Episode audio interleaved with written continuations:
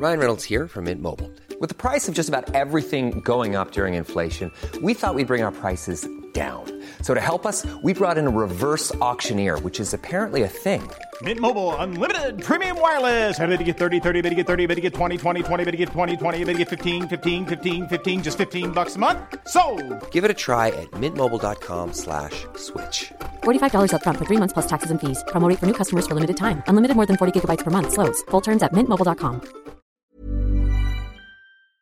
Salut, c'est Victoire Tuaillon. Ces derniers mois, avec mon équipe, on a travaillé sur une série exceptionnelle. Ça s'appelle 20 milieux sous ma chair. L'autrice, Caroline Potier, a exhumé des cassettes audio qu'elle enregistrait pour sa meilleure amie lorsqu'elles étaient ados et qu'elle traversait l'enfer, les violences que lui infligeait son père. À partir de son histoire, Caroline Potier, devenue journaliste, a mené l'enquête. Comment on pourrait éradiquer l'inceste? C'est beau, c'est intelligent, c'est bouleversant et je pèse mes mots, c'est d'utilité publique. Pour continuer à sortir de l'océan du déni, écoutez 20 milieux sous ma chair, dans le cœur sur la table.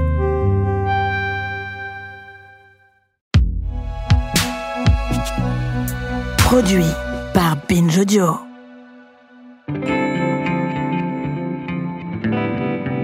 Salut, c'est Thomas Rozek. Vous aurez constaté, si vous nous suivez depuis un petit moment déjà, que nous entretenons, avec la joyeuse équipe qui fabrique ce podcast, une réelle passion pour la partie numérique de nos vies, nos habitudes, nos travers, nos bizarreries et nos attachants de singularité dans la façon que nous avons toutes et tous de gérer ces aspects grandissants de l'existence. Dis-moi comment tu surfes, je te dirais qui tu es, pourrais-je avancer si j'étais en train de présenter un JT sur une chaîne grand public. Mais bon, comme c'est pas le cas, on va tourner ça un peu mieux, disons plutôt que la somme de nos pratiques en ligne en disent souvent long sur notre personnalité, notre parcours et notre univers des deux côtés de l'écran. C'est pour ça, par exemple, qu'il est passionnant de plonger dans les usages, surtout les usages qui passent un peu sous les radars de la sainte trinité des réseaux Twitter, Facebook, Instagram. Ceux des plateformes qui ont un peu loupé le coche du mainstream pour développer finalement une pratique presque alternative du web. C'est le cas de Tumblr, auquel cet épisode est consacré, et pour lequel je cède avec joie la place aux commandes à ma camarade Lucie Ronfaux. Bienvenue dans Programme B.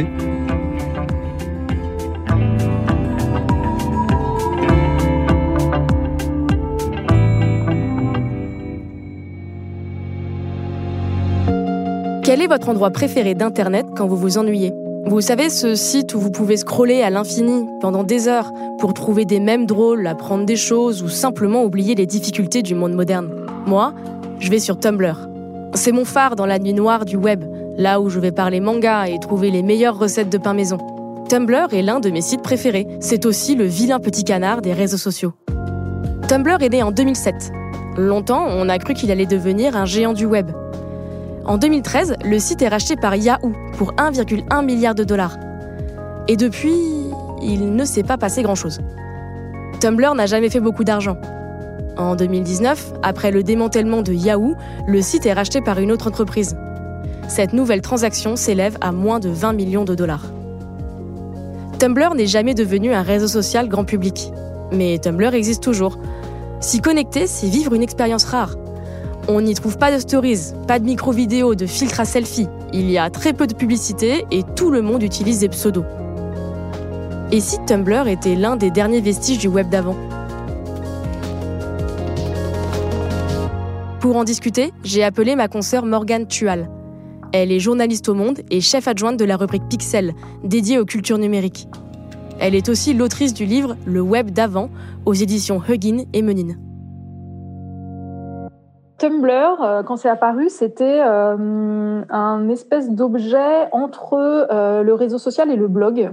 À l'époque, on parle de microblogging, qui est ce mot un petit peu à la, à la mode à ce moment-là. On est quelques mois après l'apparition de, de Twitter, et Twitter est considéré comme du microblogging. À l'époque, la référence pour tout le monde un petit peu, c'est le blog. Et les réseaux sociaux sont en train de naître, de se, de se démocratiser un petit peu, mais voilà, c'est pas des choses qui sont aussi connues, euh, connues qu'aujourd'hui. Et Tumblr, c'est vraiment entre les deux, c'est-à-dire que c'est un espace où on va pouvoir, euh, côté blog, euh, créer son propre espace de publication, personnaliser son espace de publication et pouvoir publier des textes, pouvoir publier des photos, pouvoir publier des citations, des liens, des gifs, etc. Et la particularité de Tumblr par rapport à une plateforme de blog classique, c'est qu'on va pouvoir publier très vite des choses très courtes. C'est-à-dire que sur les plateformes de blog classiques, sur le blog, traditionnellement, on a tendance à faire des textes, à s'échiader, etc. Sur Tumblr, euh, on va pouvoir publier juste une photo ou juste un lien ou juste une citation extrêmement courte. Et euh, la plateforme est vraiment conçue pour ça et encourage ce genre de choses.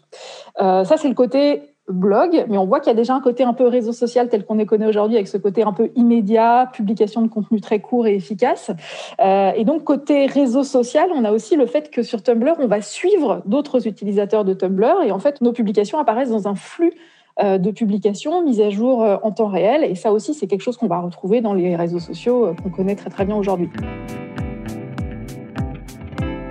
assez vite, il touche des, dizaines de milliers d'utilisateurs qui arrivent assez, rapidement. Euh, et en fait, ce qui trouve les gens, c'est ce qu'a voulu faire en fait euh, David Karp, qui est à l'origine de, Tumblr, euh, c'est justement de créer une plateforme de blog pour les gens qui n'aiment pas écrire. Et en fait, ils sont très nombreux parce que Internet pendant longtemps ça a été le, le royaume de l'écrit, et en fait, ça exclut énormément de gens qui en fait sont pas à l'aise avec l'écrit. Il y a beaucoup beaucoup de gens qui sont pas tant que ça à l'aise avec l'écrit et donc tout l'univers du web qui reposait sur l'écrit était accessible à plein de gens, mais n'était pas forcément l'univers idéal. On le voit aujourd'hui, par exemple, avec le succès énorme de YouTube, de Twitch, etc. En fait, ça fonctionne à fond, notamment parce qu'en fait, plein de gens, ça les, gonfle de euh, lire pendant longtemps ou des milliards de choses, ça les gonfle d'écrire, etc.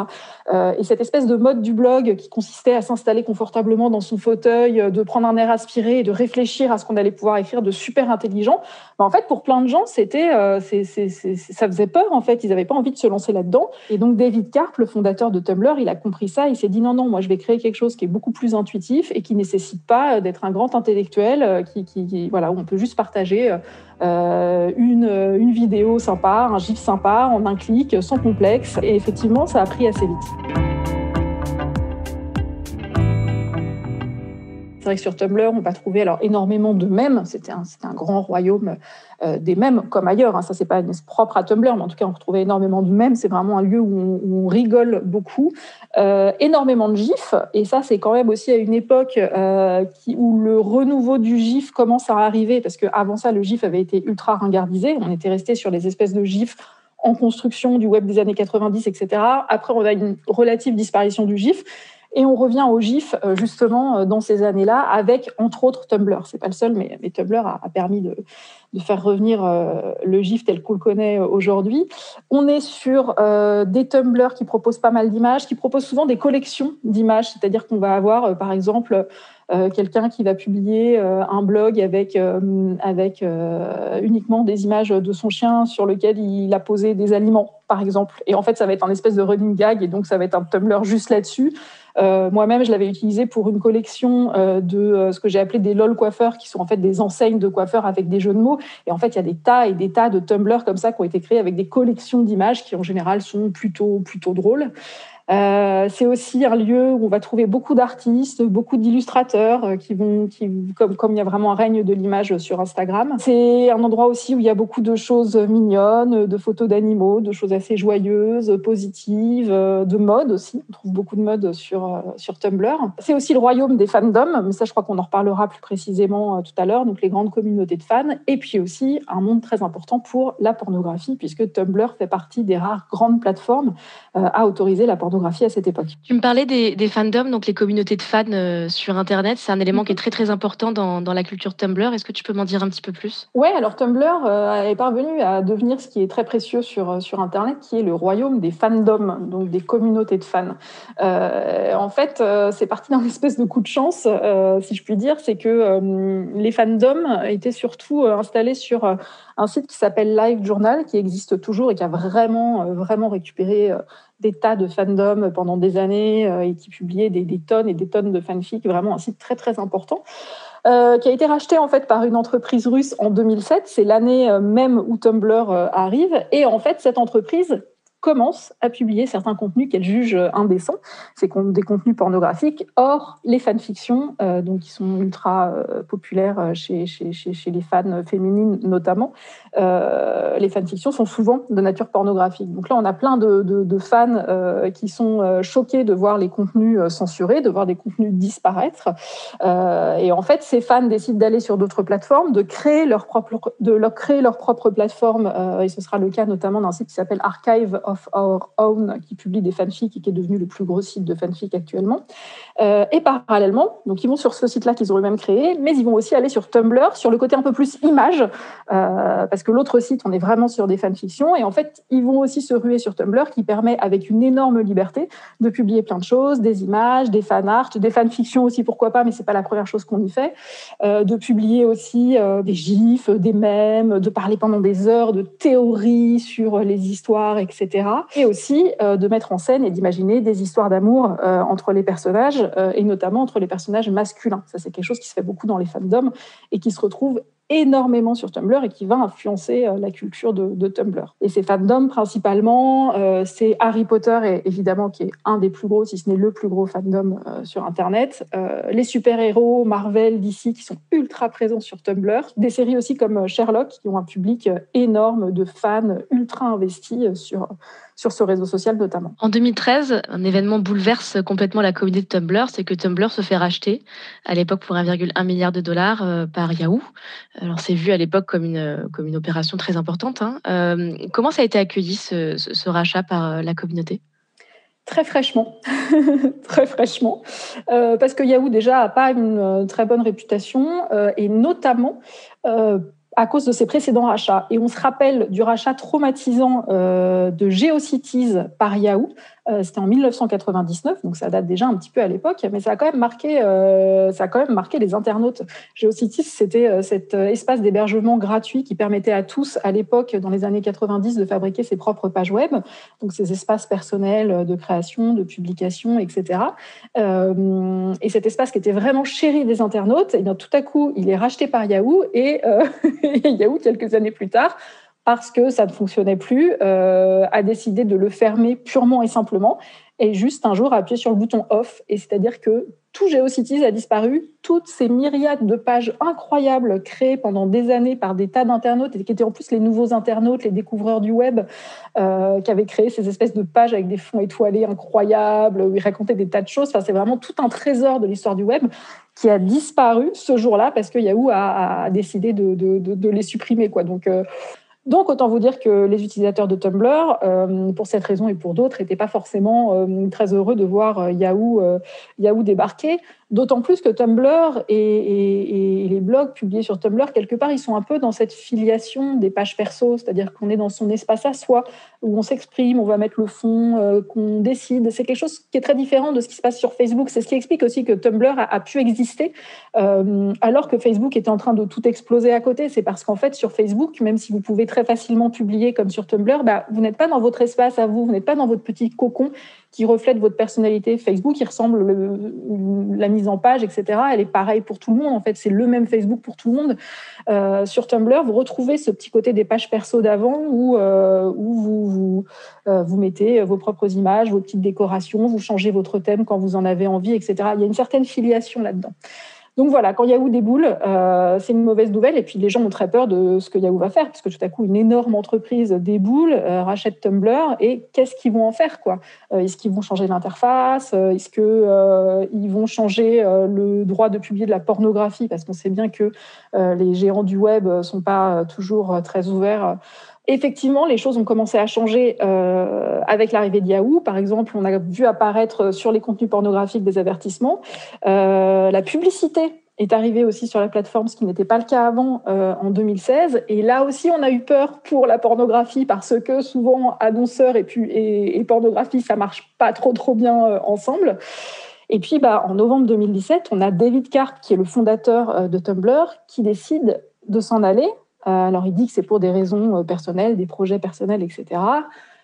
Voilà, tout le monde se demande si c'est pour ça ou si c'est parce qu'en fait, Yahoo a des projets qui ne lui plaisent pas. Mais en tout cas, il s'en va. Et là, on se dit, bah voilà, c'était un petit peu le garant de l'identité euh, originale de Tumblr et il n'est plus là. Donc, quelles sont les garanties pour l'avenir, quoi? Un autre événement important pour, pour, Tumblr, c'est que donc fin 2018, la plateforme officiellement interdit les, les, contenus pornographiques.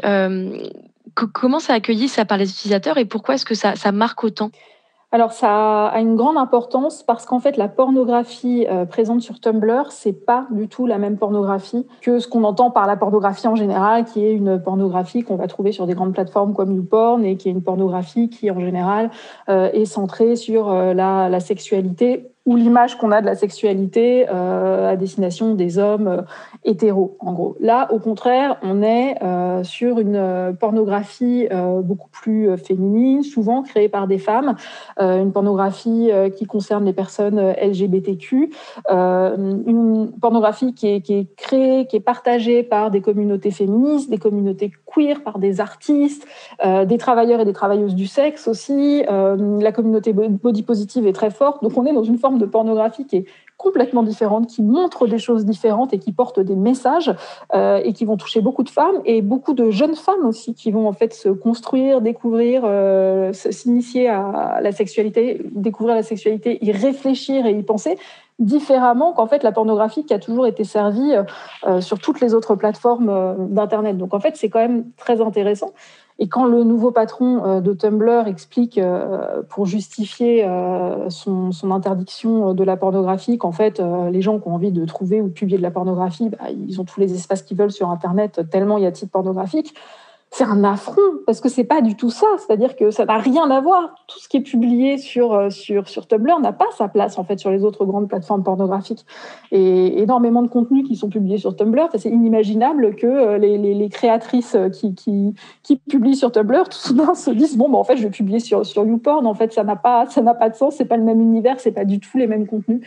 Et ça le fait qu'il n'ait pas compris ou qu'en tout cas il ait fait semblant de ne pas le comprendre ou de ne pas le voir, c'est quand même très mal vécu. Et c'est un peu un symbole en plus. Euh, le, le, le porn ban de Tumblr, c'est euh, l'une des dernières grandes plateformes du web à supprimer la nudité de ses pages. Bah oui, c'est ça. On est toujours dans cette espèce de, euh, rouleau compresseur d'une culture puritaine américaine qui fait que voilà, voir le moindre mamelon féminin est une offense. Et, et, ce qui est assez malheureux, c'est que bah, en fait, ces communautés n'ont bah, pas pu rester sur Tumblr. Et en fait, il n'y a pas vraiment un espace spécifique dans lequel elles aient pu, euh, elles pu se retrouver vraiment, qui fasse office de nouveau Tumblr. Donc en fait, ça s'est un petit peu atomisé.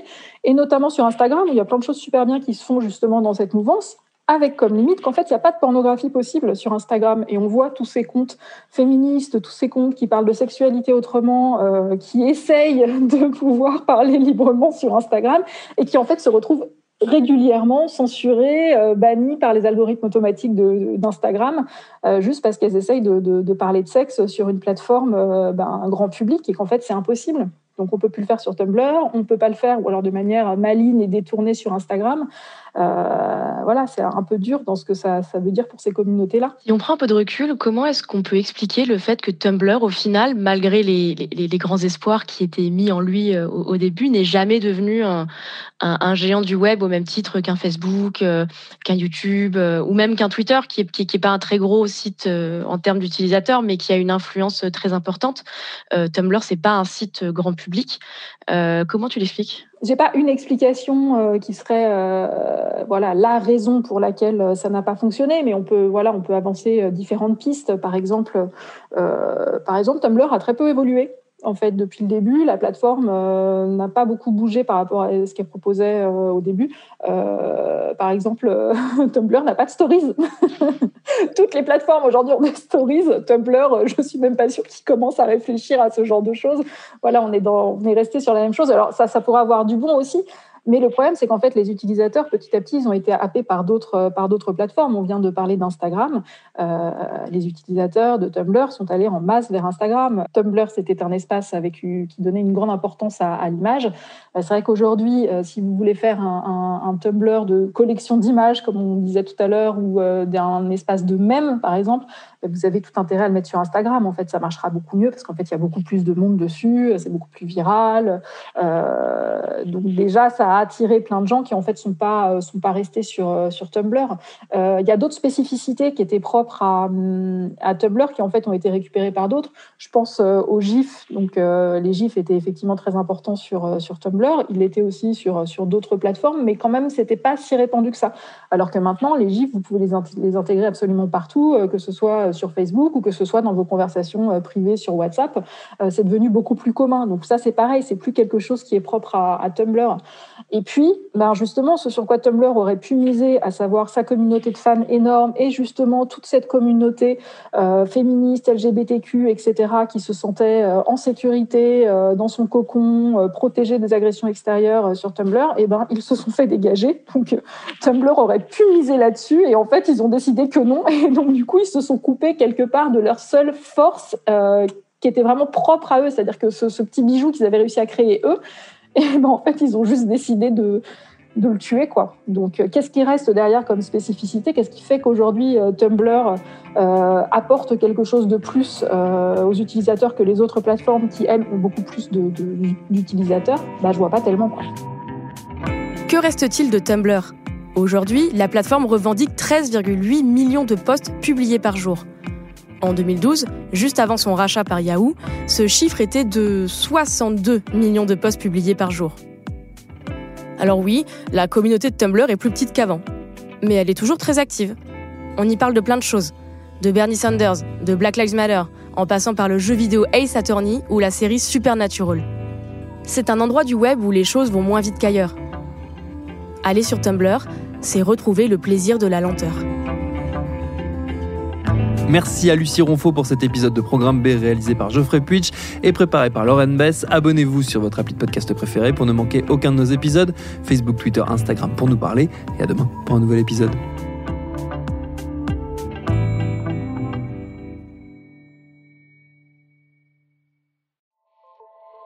Salut, c'est Sinamir du podcast L'Affaire. En 2016, je suis monté sur un bateau de sauvetage en Méditerranée et ce que j'y ai vu n'a pas changé. En tout, depuis 10 ans, on compte même près de 30 000 morts sur cette mer. Alors dans le naufrage, notre nouvelle enquête, j'ai voulu raconter un cas concret. Comment 130 personnes sont mortes en 2021 à la frontière de l'Europe, malgré des dizaines d'appels de détresse. Qui n'a pas pu les sauver? Pourquoi? Qui étaient ces disparus? Et surtout, comment on en est arrivé à ne plus parler de 130 personnes qui meurent le même jour sur un bateau au milieu de la Méditerranée? Le naufrage, c'est la nouvelle série du podcast L'affaire de Paradiso Média.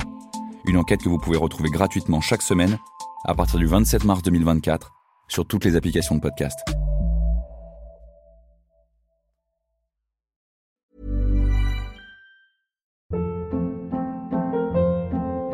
Hold up. What was that? Boring. No flavor. That was as bad as those leftovers you ate all week. Kiki Palmer here, and it's time to say hello to something fresh and guilt-free. Hello Fresh. Jazz up dinner with pecan-crusted chicken or garlic butter shrimp scampi. Now that's music to my mouth. Hello Fresh. Let's get this dinner party started. Discover all the delicious possibilities at hellofresh.com.